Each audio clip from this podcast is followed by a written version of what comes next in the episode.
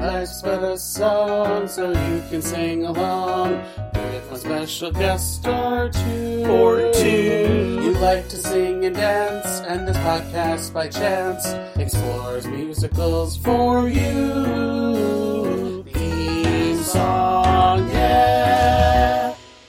Hello, everyone. Welcome back to another episode of Life's But a Song, a podcast that likes to live in the land of musicals. I'm your host, John, and with me today are two very special guests. They are two thirds of Soundtrack Your Life podcast. It's Ryan Pack and Nicole Barlow, everyone. Hey, John. Hi, John. So And, happy to be um, here. Yeah, I mean- I'm so thrilled to be here. And if you guys hear anything, it is a cricket that I can't beat out of my wall. I so was- if that, that's uh, standing in for Brandis Wilson tonight. Will be the cricket in my office. yes, unfortunately, your other co host does not like Jack Black, and so she's not here today.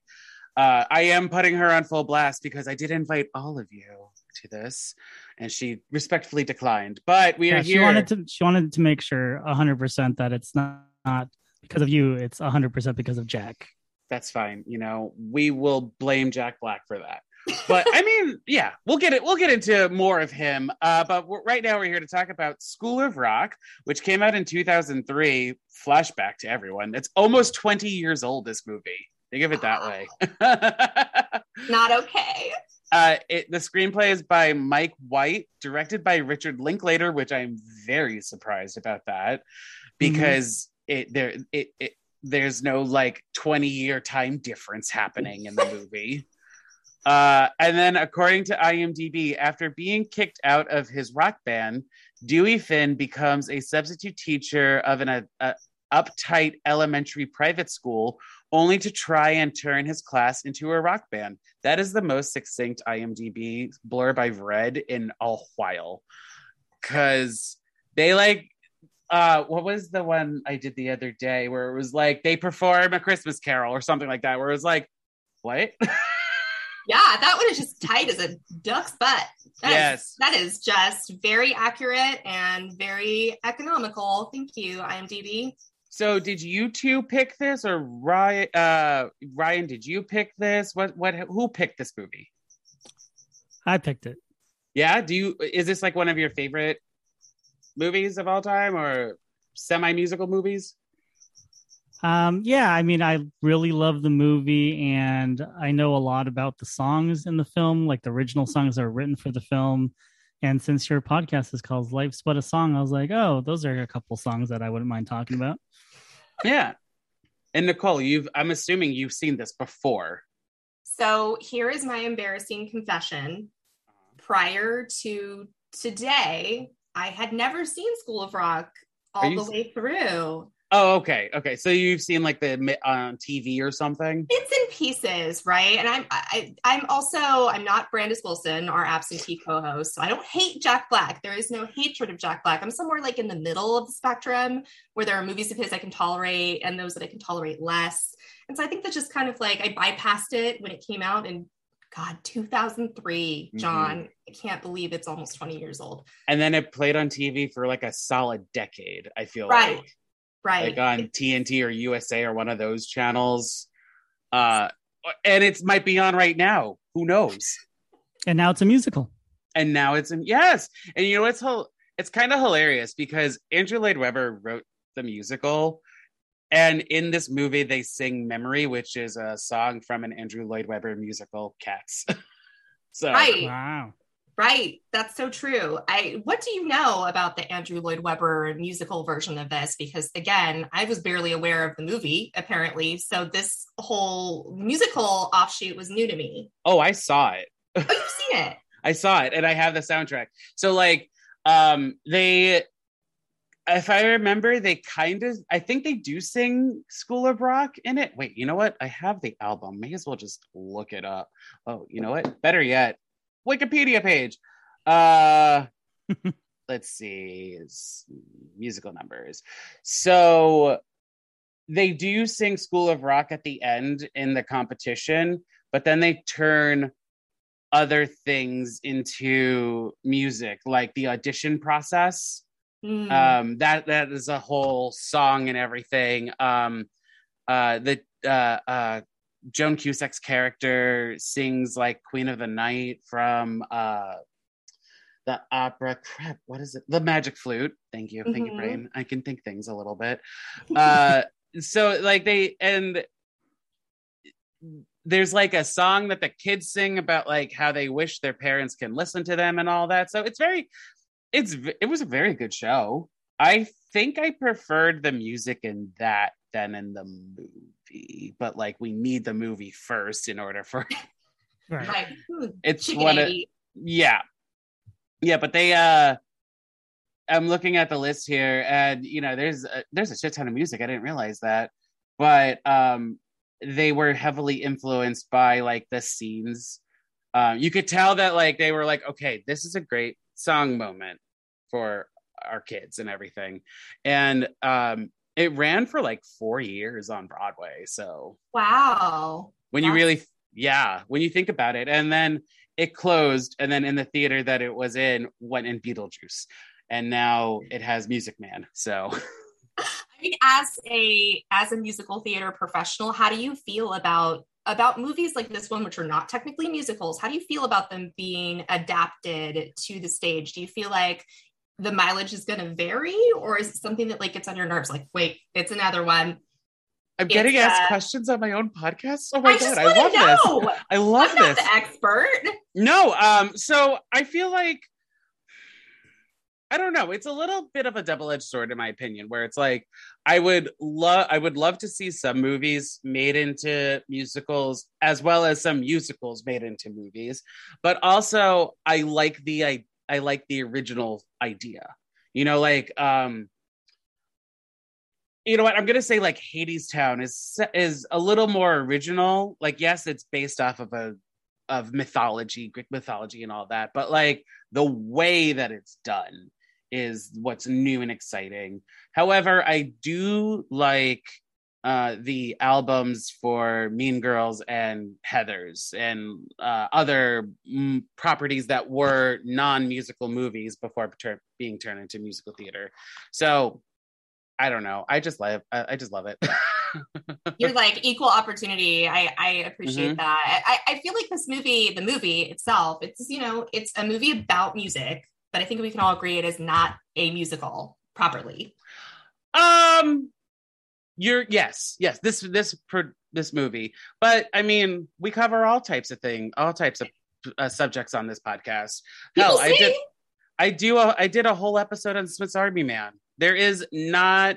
It's not a musical either. It's a one that heavily features music, but at least in this one, like you said, people sing and they play music and they play instruments. So Yeah. People sing. What do we think of Jack Black's singing abilities? I mean, Tenacious D. First of all, like we gotta Yes. gotta gotta respect him. I I do think Jack Black, outside of this character, great musician, but like he's too good at playing annoying. and I felt Dewey was just like I've seen this movie a bunch of times. I I think it's been like maybe a decade since I actually watched it, but like I don't know. I thought Dewey was just a little much for me in the beginning. And then there was that montage where they're like learning from each other in a way, where he's Mm. learning how to be a teacher and they're learning about music. And it's like, okay, well, I buy this as like the character should be a music teacher in a way. yeah. Uh, little foreshadowing for the ending there. yeah, yeah. Sorry, spoilers. The spoilers on the show. I mean, you know what helps is watching the movie in uh, 2022 because if you watch it today, uh, Jack Black seems like I think remarkably subdued compared to like a Nacho Libre, for example. You know, like I don't know. Dewey seems a little. Uh, well, I want to hear about Ryan's thoughts. I don't mean to be shitting on this movie, Ryan, even though you picked on you. Picked I it. actually liked this movie. Just for the record, I I went in really not wanting to like it, and it charmed me. I was charmed. They wrote it for Jack Black, so I think they knew like the right amount of Jack Black to give you in this movie. But Mm. at the beginning, he is a little grating, but I think that is on purpose. well, yeah, because it's one of those like you have to learn from each other kind of a stories where the kids teach him how to be a human and he teaches them about rock history. Um, and also, like, you know, you don't have to be so uptight. Um, yes, yes, yes. They are perfect. Kids are like the perfect, I think, foil because they are kind of so serious, right? They're like these very driven, like little prep school kids. and they don't um they don't ever match his energy really at all like it so it, it it's a good counterweight i think to what he brings to the screen like The perfect him- fo- Sorry. I was gonna say him with Miranda Cosgrove. Yes. Like those scenes together were amazing. And I believe is this her first thing that she's done? Hold on, let me double check. Uh and we're gonna wiki that Stay We're gonna- uh okay, so she did an episode of Smallville before landing School of Rock. And I think, yeah, and then from there she went on to like Drake and Josh and basically all other Nickelodeon properties. Mm. So, um, you know what? Good for her. She does. She freaking deserves it. she was a. She also was a little grating at first, but like that's the point of both her and Dewey. Like they're supposed to be a little annoying, and then they're supposed to learn like how to become like the other person in a way. yeah the movie has growth and it has heart and i think it gets better as it goes along and that whole kind of jack blackness that you start with kind of peels away and it gets a lot more enjoyable at least it did for me like the more of the um, kind of upward trajectory of these kids learning and then learning about each other it's like it's just super cute and it's richard linklater i feel like he should be given some kind of lifetime achievement award for casting the best kids Yeah. the best Yeah, so it, it's really funny in the stage version. The one that the uh, girl that plays the bassist, um, the bass guitar looked like it was taller than her. she was so short. It was so cute and everything. And she's there. She they do the like make the face and everything moment, and she's this little girl with pigtails that you're like, what? you're gonna be a hardened rocker right now. You're five. You're you're five, yes. Uh, well, wait. uh, What grade are they supposed to be in? Did they say? I don't remember. I, I may have blacked that out. They're in fifth grade, fourth An grade. amazing question. It feels like they're maybe in fourth or fifth grade. Like pre-puberty. yeah, Yeah. they're still cute. So they're No, definitely Pe- no. Peter Brady's, you know, no voices cracking. Right, No. but like, but like they they know like things. Like you know, they smell the bullshit in a way. I'm Yeah. surprised. I'm also surprised Joe Cusack's the principal didn't smell the bullshit. I was just like, this person clearly knows nothing about teaching. How are you not like? Are you sure?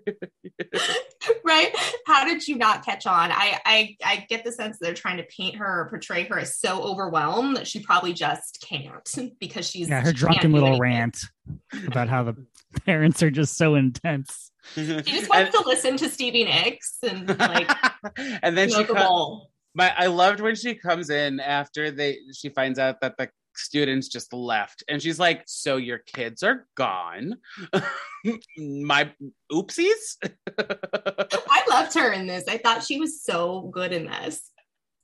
she was amazing. Uh, i mean hell everyone's amazing. Even like even though we we find some people grading at first like that they're doing their job then you know like they're great actors.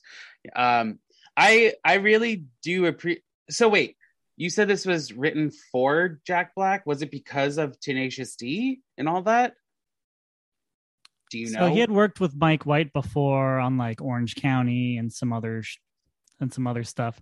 And I think after High Fidelity, they're like, "All right, this guy needs to be a star." So I think some studio was like, "Hey, you work with him. Like, let's make a movie that is going to make Jack Black a huge star."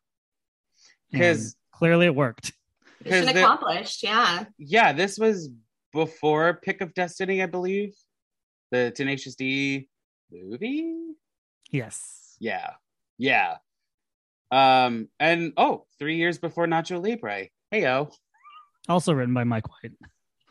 Interesting. I, Oh, I also, interesting. Wow. I They have a production company together, Black and White. black and white. Mm, I was just because I was gonna say, I was like, it's so interesting, you know, you have the color, the black and white last names. Uh and a lot and uh both Jack Black and Mike White had a hand in writing the songs that are in the movie. So I didn't I usually when I do this, I put out the songs, but I was finding like uh, conflicting uh, song lists from different sources. So the ones that the characters sing are called "In the End of Time." That's the one I think they were going to sing at the uh, um at the Battle of the Bands. Mhm. Yeah, right. that one Where was you're writ- not hardcore. Right, Mhm. yes, but that one was written by Jack Black and Warren Fitzgerald. Then there's Step Off, you know, the one that they i- that he improvs in the classroom. Improvs. They wrote it apparently. Uh, it was written by Mike White, Liam Lynch, and Jack Black. Then there's Math is a Wonderful Thing, um, which he sings about math basically uh, written by Mike White and Jack Black. Then School of Rock, the song we've talked about, the titular song, written by Mike White and Sammy James Jr. And then at the end, they cover the ACDC. Uh, it's a long way to the top if you want to rock and roll, written by Angus Young, Malcolm Young, and Ben Scott. Bon, wait, yes, Ben Scott, I think. Oh God, I'm doing great, everyone. ACDC Very fans, we're trying our best. I'm I mean, trying. really though, I had a hard time too because it's like a nesting doll of songs and songwriters, and it's difficult to really calculate and catalog everything that's sung that's an original song, everything that is part of the soundtrack that's by another artist, all of the contributors to this. Like, it really is a. It, I can see why Ryan loves it. It's kind of like a powerhouse. Oh, Nicole, by the way, the song School of Rock is remember by Mike White and what was the guy's name? Uh, Sammy James Jr. Also, uh, basically, Nicole, you would know them as the Mooney Suzuki. as yeah, remember what? that? How that band was a thing for like two minutes? I do remember that that was a thing for yeah, thirty seconds maybe. So that is the so Mooney Suzuki wrote that with uh Mike And- White. They were a band that kind of had like all this buzz for like a minute and then they kind of fell pretty flat on their face. And I want to amend what I said about uh, Bon Scott, not Ben, Bon Scott. I thought I spelt it wrong, but apparently I did it. uh, he was one of the three that wrote the ACDC song. Um, but there's also like that that medley, I think is the term I want to use, where he's teaching them when he's figuring out who can play what.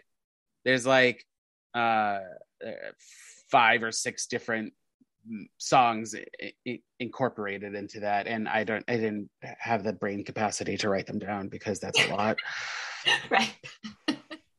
it's a like whole side job. It's a whole side job other than podcaster. yes yes uh but i mean five songs what did we feel did we feel like this could have had a little bit more in terms of music or like more non-diegetic music which for those of that don't know that's music that's not justified. It's like what we the audience hear not what the characters hear.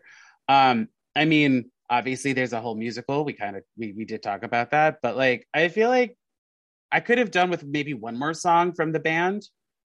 I would have liked to see the kids play more with him, like we where you could hear them like actually jamming and trying to figure stuff out. Agreed. Yeah. I think they keep it a, a little bit of a guarded secret because they want you to be surprised by how well they perform at the Battle of the Bands, like that big crescendo. So I feel like they hold back a lot of what they can do and they don't give you quite enough kid band, which I- maybe is why people are still clamoring for there to be a sequel because it would be, and why there are so many offshoots, right? The the musical and the the show. This was a show for a while, correct? Yes, I did not know of this until today that there was a uh there were for 3 seasons on Nickelodeon there was a show uh based off of this movie.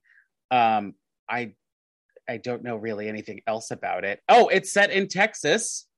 Uh cuz I don't think uh, where are we? Ohio, uh Chicago? We are in New clearly looks York. like- it's New York. It looks like We're like in New York. So the only reason I know that is because, fun fact, uh, originally uh, it was set in Austin. And somewhere along the way, it got changed to New York, which is really interesting. I would think with Linklater, it might have been um, the opposite, but that is where we are. Really? Well, he probably pushed for Austin because he's from Austin. Yeah, it got changed to New York, which do- it does seem strange. It feels like a smaller town somehow to me, but that is not the case. I mean, it feels urban, but I don't feel like it feels like New York urban. Yeah. I mean, could it could it be set in like ups uh, like Westchester County, and then like they drive into the city into Manhattan to like do the Battle of Bands. Is that what we're, is that what we're Maybe. thinking? Feels right, or like an outer, maybe it's like you know upstate Long Island or something. kind of thing. I, yeah, it's it's undefined. It's unclear where exactly in um, New York we are, but we are in New York. Uh, yeah. So from 2016 to 2018, that's when this TV series happened. I did, I do see here on the Wikipedia page that there was a sequel, uh, possibly rumored in 2008. Uh, but obviously nothing came from that. And apparently they did a 10 year reunion, or, or it was just a screening of it uh, in Austin, Texas at the Paramount Theater. Wow. Full circle.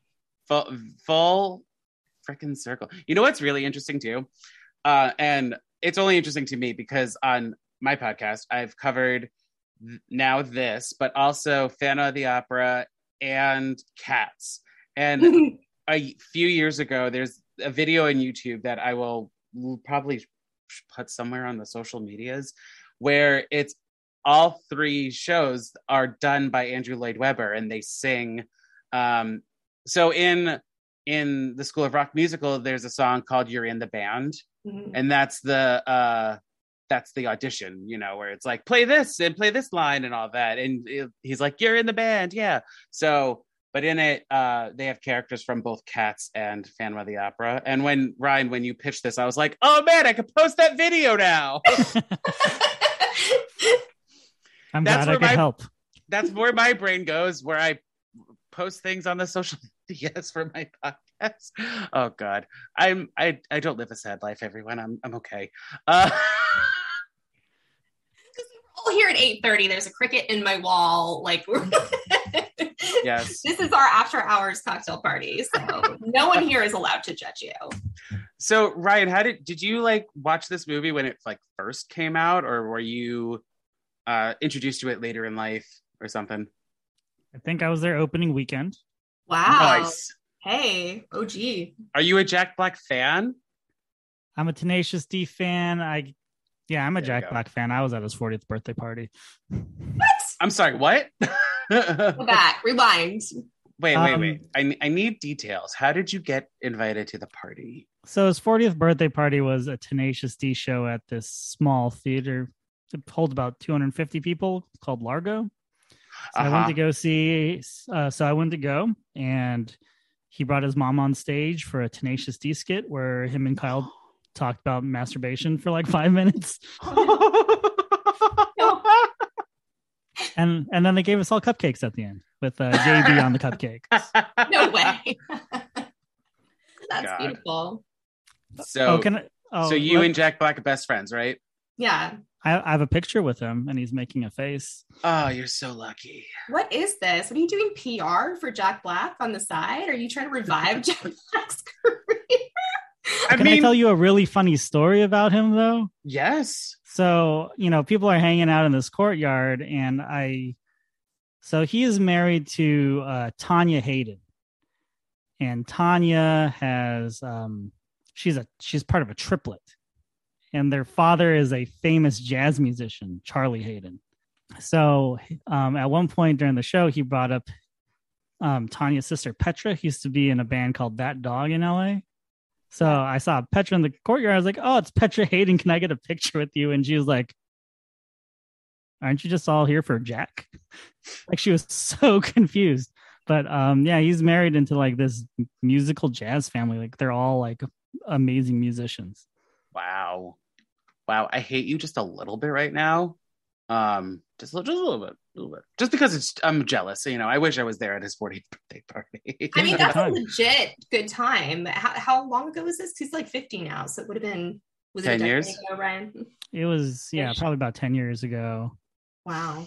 He's been holding all this back because of our, our other co host, Brandis, who is not here tonight because she loathes Jack Black so much. So I don't even know that I knew half of this information. I love that we're shitting on her. I've never met this woman, and we're just shitting on her for not liking Jack Black. You hear that, Brandis?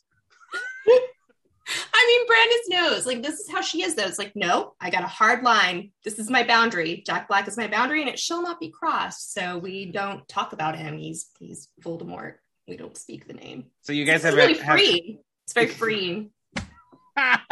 like we did we did a uh, high fidelity episode and Oh no. we, we cut it out but um brandis is like i will not watch anything with him i you know i'll watch anything else and we're like requiem for a dream again and she's like i will totally watch requiem for a dream instead of watching anything with jack black Right? Oh, That's no. Where.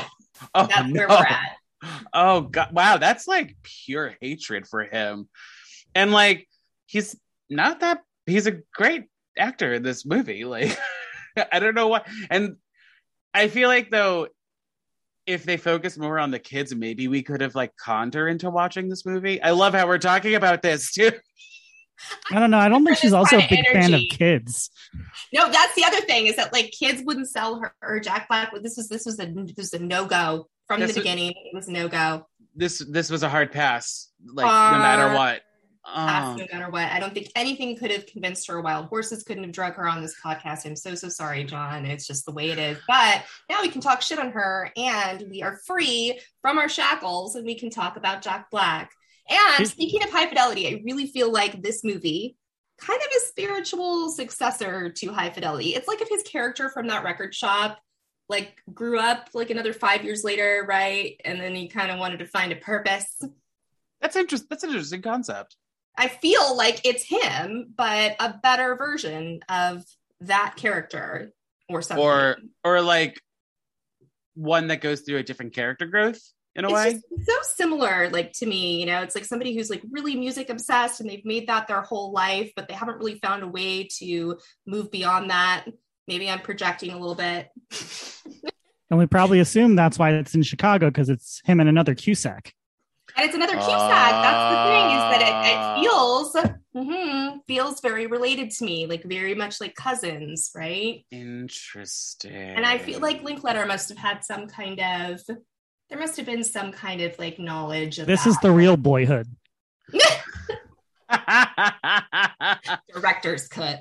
I mean, I also did so watching this. I mean, even back in 2003, this was probably a little bit of an issue, but now watching this in 2022, what year are we in? 22? Yes. Yep.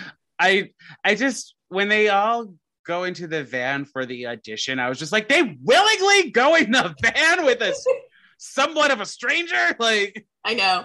I know. I'm a parent and Ryan is a parent. So I don't know if you felt this too, Ryan, but there are definitely portions of this movie that, again, watching them in 2022 as a fully fledged adult and someone who watches after a small child, I'm like, okay, I can kind of see some of the problems here. I think I'd still be mad. Even though they're really good, there's a really good band. It's all great. okay, But so oh wait, are you are you saying you'd be mad if all of a sudden, um, you know, a a, a, a, sub comes in for your kid's class and they basically make a rock band instead of learning what two plus two equals? Yeah, I mean, I think uh, I think the idea that they get kidnapped to go to a battle of the bands in a bus was maybe a bridge too far for me. Would you say they were kidnapped or just led under false pretenses? Because I don't think he. I think kidnapping means like you don't know where you're going in a way. I I love how we're defining this. I'm not I'm not a, a lawyer or a prosecutor, so I'm not sure I can like define the legal boundaries of like what is kidnapping. But if, if it feels like kidnapping a little bit, tomato tomato, yeah, He yeah, did have yeah. permission slips, right? you know, Oh yeah, that was a that's a thing that he doesn't acquire. yeah, abduction. He- he acquired that to bus somehow.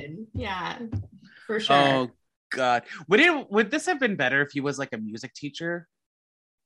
I mean, it would have been a different a very different story to begin with, but if he was subbing for a music teacher, I feel like it would have been a little more plausible. I say no, but that's just because I watched CODA over the weekend, and that Oh. has a music teacher character in it, and I'm like, Oh, nah. I, I mean, it'd be more of like a Mr. Holland's Opus or a Glee or something, right? Like it wouldn't be so much like this sister act, like we're going to reveal that he was there under false pretenses, but we love him anyway. I love that you compared this to Sister Act. Thank it's you for sister that. act, kind of, right?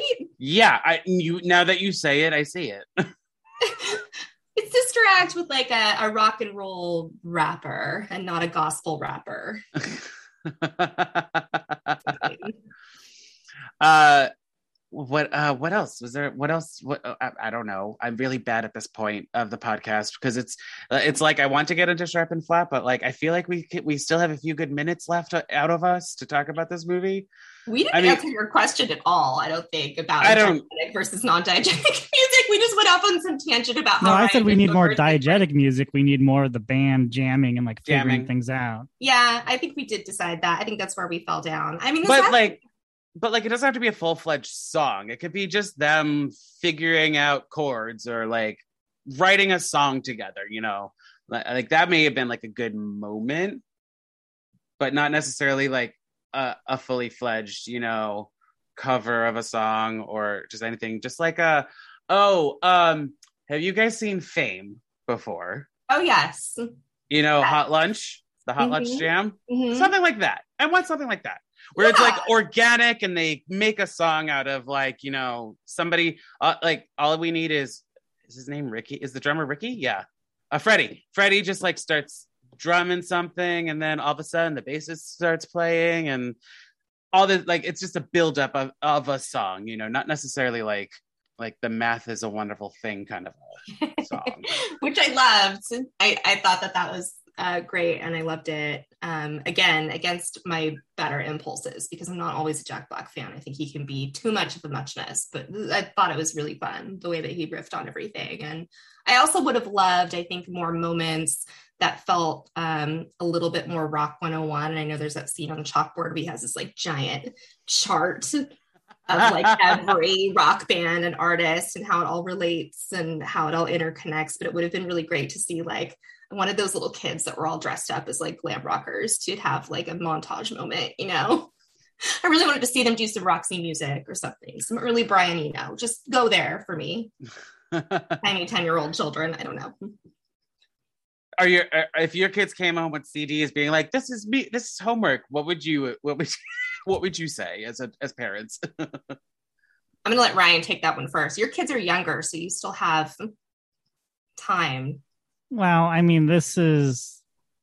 I'm the wrong person to ask this because I'll ask uh, my daughter, who's not even three.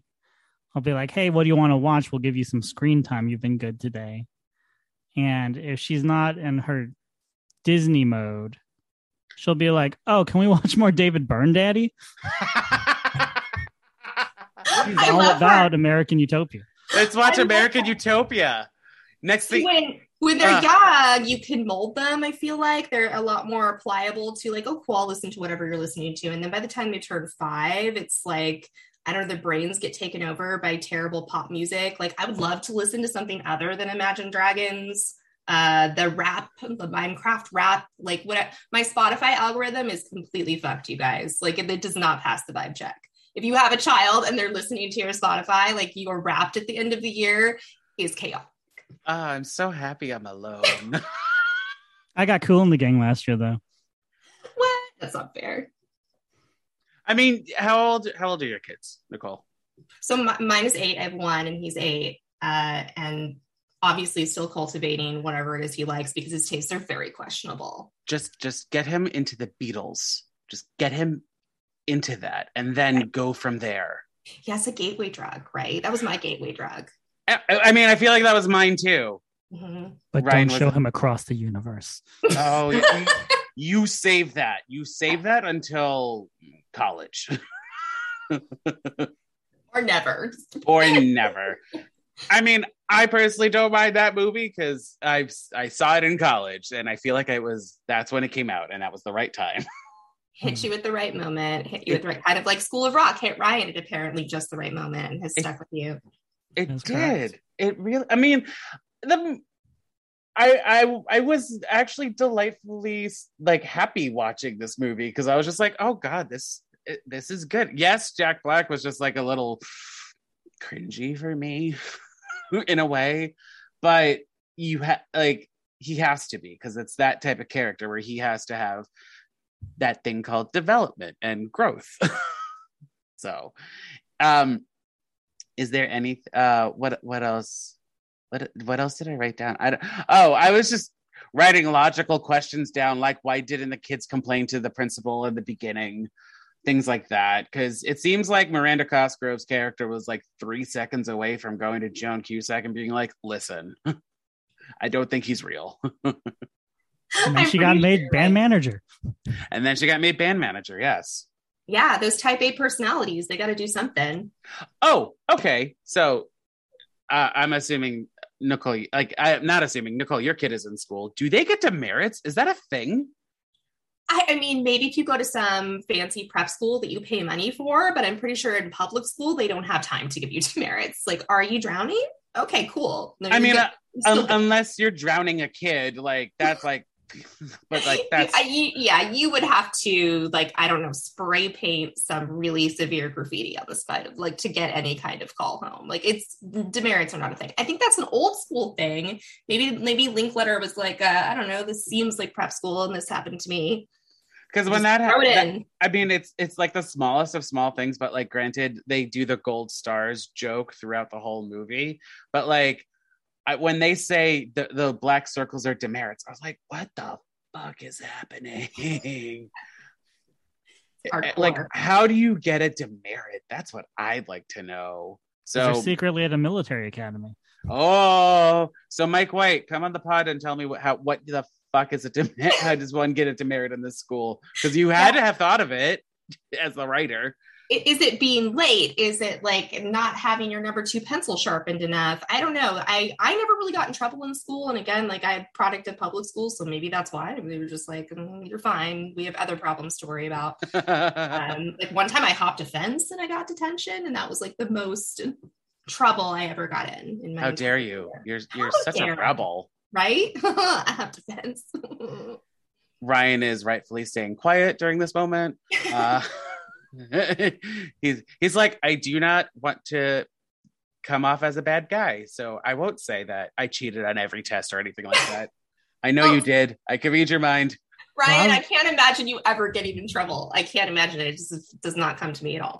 I've, Yeah, I've gotten in trouble, but I was thinking I used to work at a private school and they actually still like measure like the length of the skirt of the pup of the private school uniform. Like they don't do the like ruler thing on the hand where they hit you on the hand, but they still do things like that. So for me, I'm like, I guess demerits still are kind of a thing. So wait a second. You picked this movie knowing full well that he's a bad teacher in a private school. I work in IT. I'm not a teacher. Oh, okay, okay. But but st- I mean, you said you worked in a private school. I didn't know if it was still AT or if you were a sub or something. Are you a Yeah. sub or are you a fake sub? Did you ever walk into a classroom and start Yes. teaching it and then play your guitar? No. you had to Well- think for a minute, so I'm assuming that's a yes. That's really disappointing, Ryan. You really should have. T- I hear that that works out great. Should have done it. Should have done it. Uh, is there anything else y'all want to talk about before we get into Sharp and Flat? I mean, oh well, uh, Sarah Silverman's also in this movie. she, They don't give her much to do. She's just kind of mean the whole time. she's kind of that- the villain of the movie. Mhm. which wa- it, it's a little upsetting because I do like Sarah Silverman as like a comedian and uh, in other projects, but like, God, she was she was bad. It was weird for me. I I feel like um I feel like they could have picked somebody that was a more, and maybe I just know too much about Sarah Silverman, the comedian in person, but they could have picked somebody that was more realistic as like a harpy eagle. Granted, you are watching this almost twenty years I after know, the fact, see? so Yeah, like I was 2003. excited that she was in the movie. I was like, oh, cool, Sarah Silverman's in this. And then I was like, why is she in this? Like, Of all the people, because they could don't let her be funny. She's not, they don't let her do a single joke. That's the thing. Unlike this movie being written around Jack Black and all of his strengths and really bolstering him as being like somebody that you could root for in this film, uh, none of her skills are catered to like at all. It's just a very weird character. but also a gig is a gig. So obviously, she said yes to money. I mean, get that bag, Sarah. Can't She's fault her fine. for that. I mean, she's probably gotten a shit ton of money with all the uh, times it's played on TV and everything. True. All that syndication money. All right, let's get into sharp and flat, y'all. Sharp. Flat. In this section, we're going to highlight some moments, whether or not we talked about them. If we liked it, it's sharp. And if we didn't like it or thought it can change, it's flat. Who would like to go first? Do you want me to go first so you guys can think about it a little bit? You go first, John. T- show us how the game is played from the Okay. master. So I usually like to start with sharps because we like to start positive here. Um, I'm sharping Joan Cusack because I love her. Uh, I also loved Billy the stylist. He was great. So great. Kudos. He's so Kudos to him. Um, I also am sharping Tamika and her like voice. Like, I don't know. I th- she must have been like 12 or 13. uh, But even still, that is amazing. Oh, wait, they're 10. Their characters are 10. So what is that? Is that fifth grade or s- fourth Fifth grade. That's fifth grade? That's about fourth grade, yeah. And again, I, they're probably a little older than that in real life. I got the vibe that some of them were more mature than the age that they were playing. But fourth, let's go with fourth grade. That sounds correct. Um, and I I appreciate I, I appreciate it, and I'm gonna also sharp all the kids like using their talents in a way. Like I get it, that's the whole point, but like we get to it like organically, you know, where they're like, okay, you three can sing. You are the you are the musicians. You tough looking kid who's clearly like five inches taller than everyone else, you are security.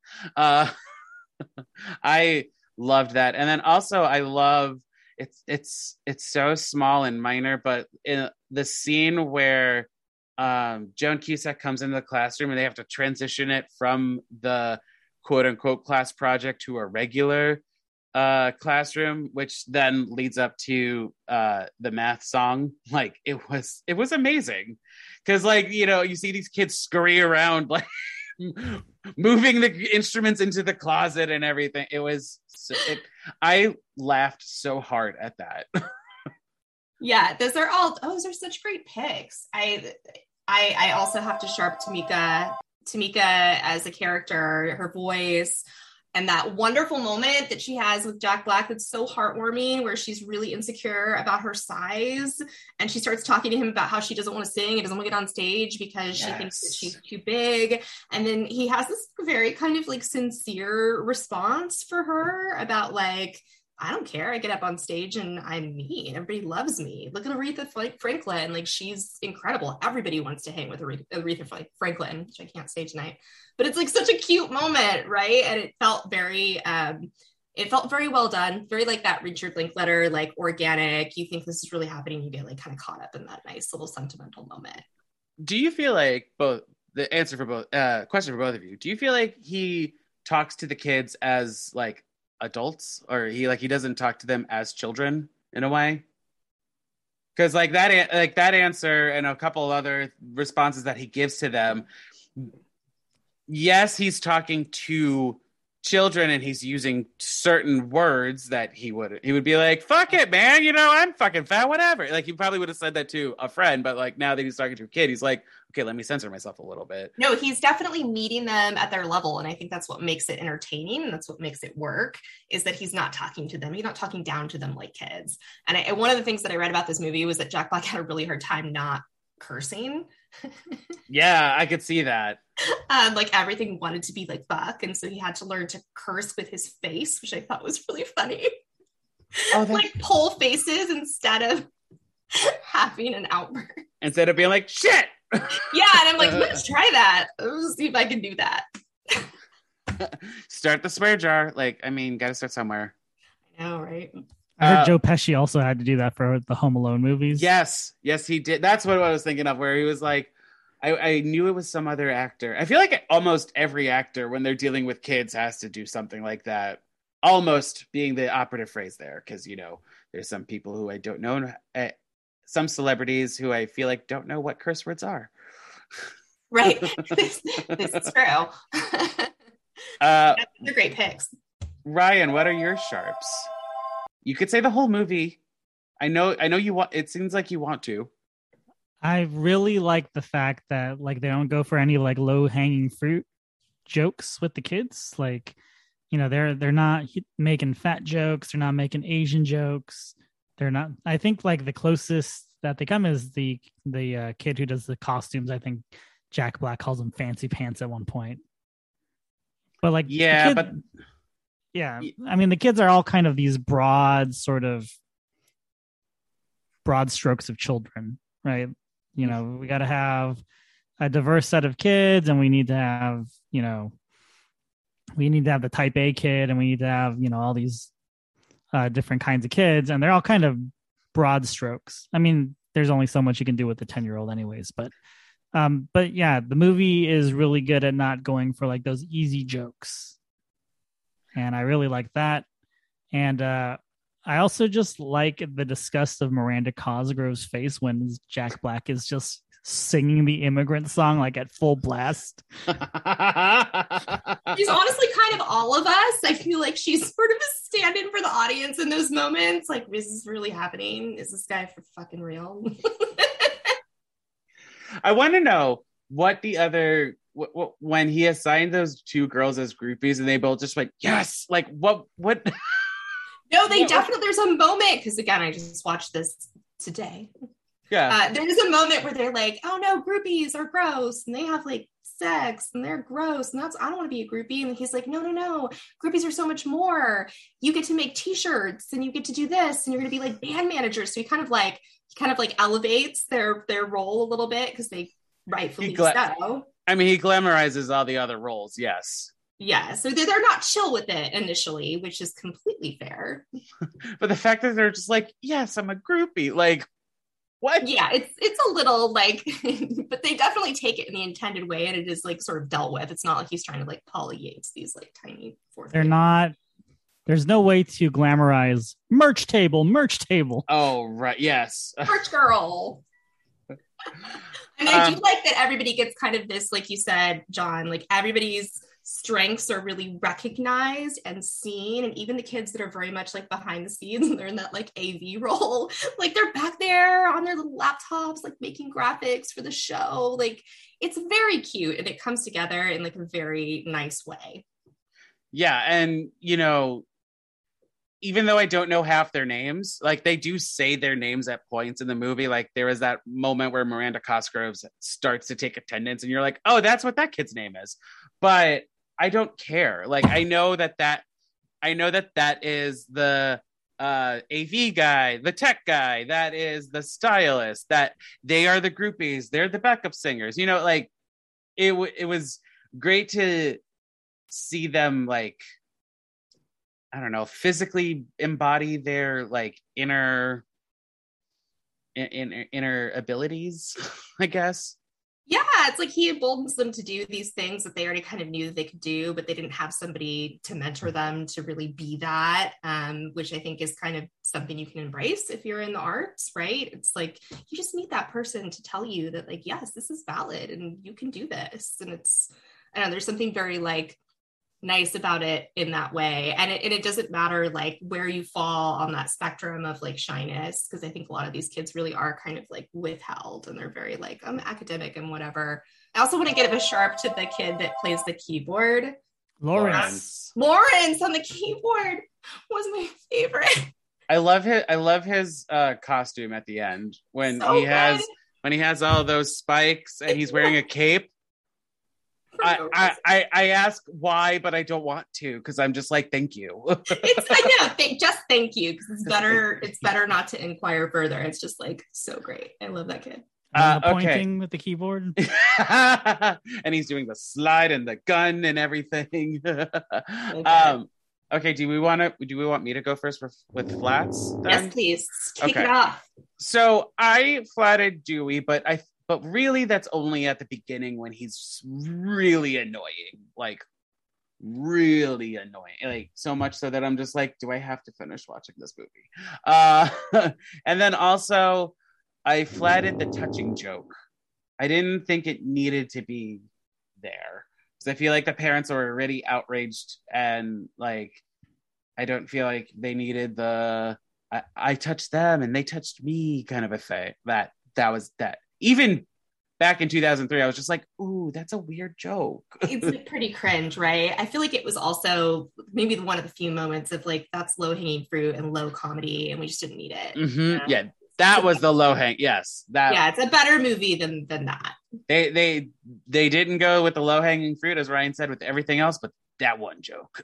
Yeah, I can agree with that. yeah. Uh, I mean, there weren't really. This is a real. This was a really good, enjoyable movie, and I had like those were like the easy ones. I didn't really find anything else that I didn't like that much about this movie. Yeah. Um, Sarah Silverman. Yeah, I think we can flat Sarah Silverman just because her role literally is So we- flat. We just bad. we just think she's she's the wrong person to play it, or like the character is like the worst, or I think both. Both. both. I just think it was played wrong, and she was the wrong person for it, and it didn't deliver the I don't know dramatic tension that I needed in those moments. It just wasn't delivering it. Maybe it wasn't intended to really be there, but I wasn't feeling it. Who knows? Like I don't know if. I mean, like I said, she said yes to a job, so Say yes to life, Sarah. say yes. Uh, would you add any of the songs to your life's playlist? And by this question, I mean like you're not watching the movie, you're going to work, or you're cleaning the house, and would you listen to any of this music?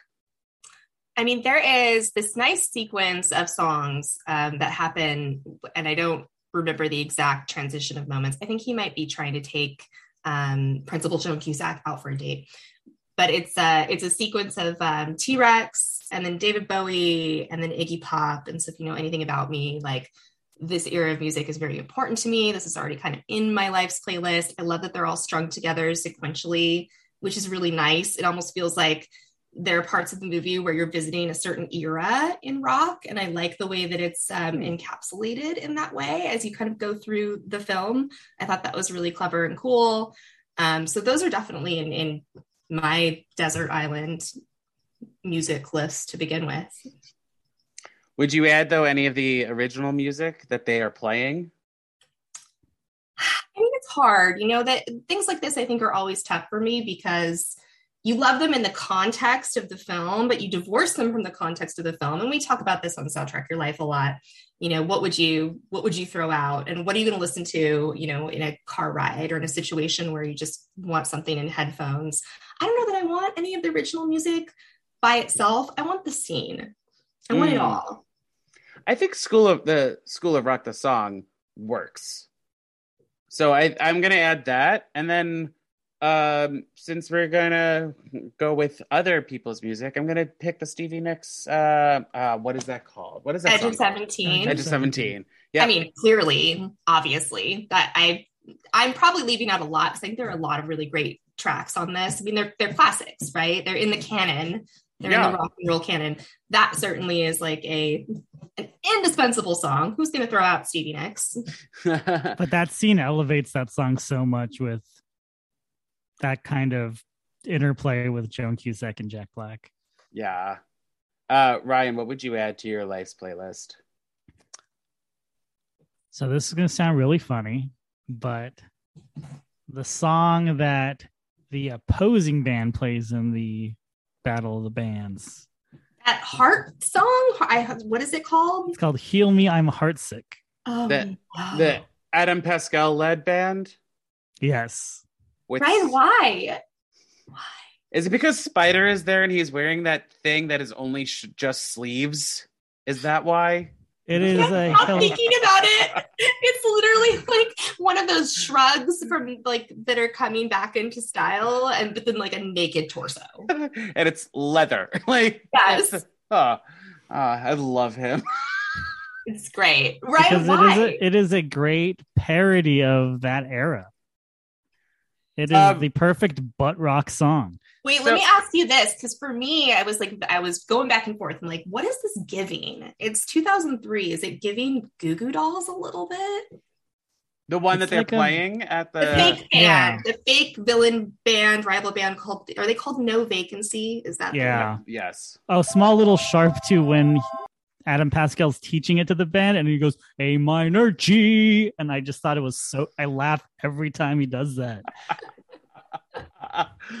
oh my god. I mean, I, It is the perfect bad song. Oh, I don't know why they would play like a ballad at a battle of the bands. Like I would do that at karaoke. Heal me, I'm heart sick. Like it's that Right, perfect, guys. just awful song for karaoke. Please buy Ryan Pack a coffee. Support Soundtrack Your Life. If you do, I will take Ryan out to karaoke and I will film him doing this song. You know, I skipped over that as like because that is is that an actual original song to the film? I don't. Yeah. Oh, I'm so bad, guys. I'm sorry. I didn't. Well, you know what though? The fact that you're not sure, I think speaks volumes to how much they nailed it because it actually does sound like a radio play song from that particular era, right? Like it was mm-hmm. giving me mad Goo Goo Dolls, like Third Eye Blind, like power ballad, like that. If Bon Jovi and Creed had a baby, it Yes. would be that. you know. I'm Yeah. looking. I'm looking at the track listing of the soundtrack, and No Vacancy has a second song called "Fight," which I believe is the song that we start the movie with. Um, I did. I thought both of them were just covers. I didn't realize that they were written for the movie. So apologies to those songwriters. I don't know who you are because on my Wikipedia page, there's nothing that I can click to see who wrote it. But I'm assuming Mike White and Jack Black may have had some hand in it. oh, I know who wrote it, Who wrote it? Or at least I know "Heal Me, I'm Heartsick" was written by uh, Craig Wedren, who is a. I'm a big fan of his '90s band Shudder to Think. What? The guy from Shudder to Think wrote this. Ryan's blowing my mind throughout this entire podcast. Mm, I feel like I just need to defer to you guys on your podcast for this. I mean, cle- clearly, like we picked this movie. Ryan picked this movie, right? So your well of knowledge runs incredibly deep and weird. It's so strange. I mean, if you guys come back, you're more. th- I, I feel like you should have, uh, you know, Brandis uh, pick something because we've shat on her so many times. Yeah, I, the past the past almost hour, we've shat on her so many times. So Are you have trying her. to swap me? Are you trying to swap me for Brandis because I've dropped my light twice and I have a cricket in my wall? Is that Well, what's going on, John? No, Well, no, I would love to have the three of you here, unless Ryan is like, "Ew, I don't like this movie." Bye. No, only Yeah, Brandis and how- Nicole are allowed to do that. I have to show up for all the podcasts. yeah, mandatory. I love how fickle we get to be. A- again, we're just here for For the face. for the fun. Uh, and on that note, actually, we're done with this episode. So, what do you all have to plug and promote? Uh, Soundtrack Your Life is a podcast that comes out on the second and fourth Monday of every month. You can follow us on Twitter at soundtrack underscore your and on Instagram at soundtrackcast. Nice. And do you guys have personal socials that you want to plug just while we're here, or anything? No, just follow Soundtrack Your Life and uh, you will get a message from Ryan or me. Oh, we I don't have know. we have the people Like- who run the content here. Like pimping out promises, like just follow us. and if you want to uh, get in touch with me about School of Rock, either the movie or the musical, you can. You're more than welcome to. You can email me at buttersongpod at gmail.com. I'm also on Facebook, Instagram, and Twitter at buttersongpod. Tell me what you thought about No Vacancy. Were they Goo Goo Dolls or were they something else? And if you want to be part of next episode's conversation, we're going to be talking about Miami Connection. Ooh, I have an idea for an episode. We'll talk off uh recording. But until next time, bye for now, everyone. Bye. Bye. Special thanks to Justin Johnson for creating the podcast's artwork and to Nick Bombasino for composing the theme song and the jingles in this podcast. And thank you to Castbox for hosting this podcast. Bye again, everyone, and have a musical day.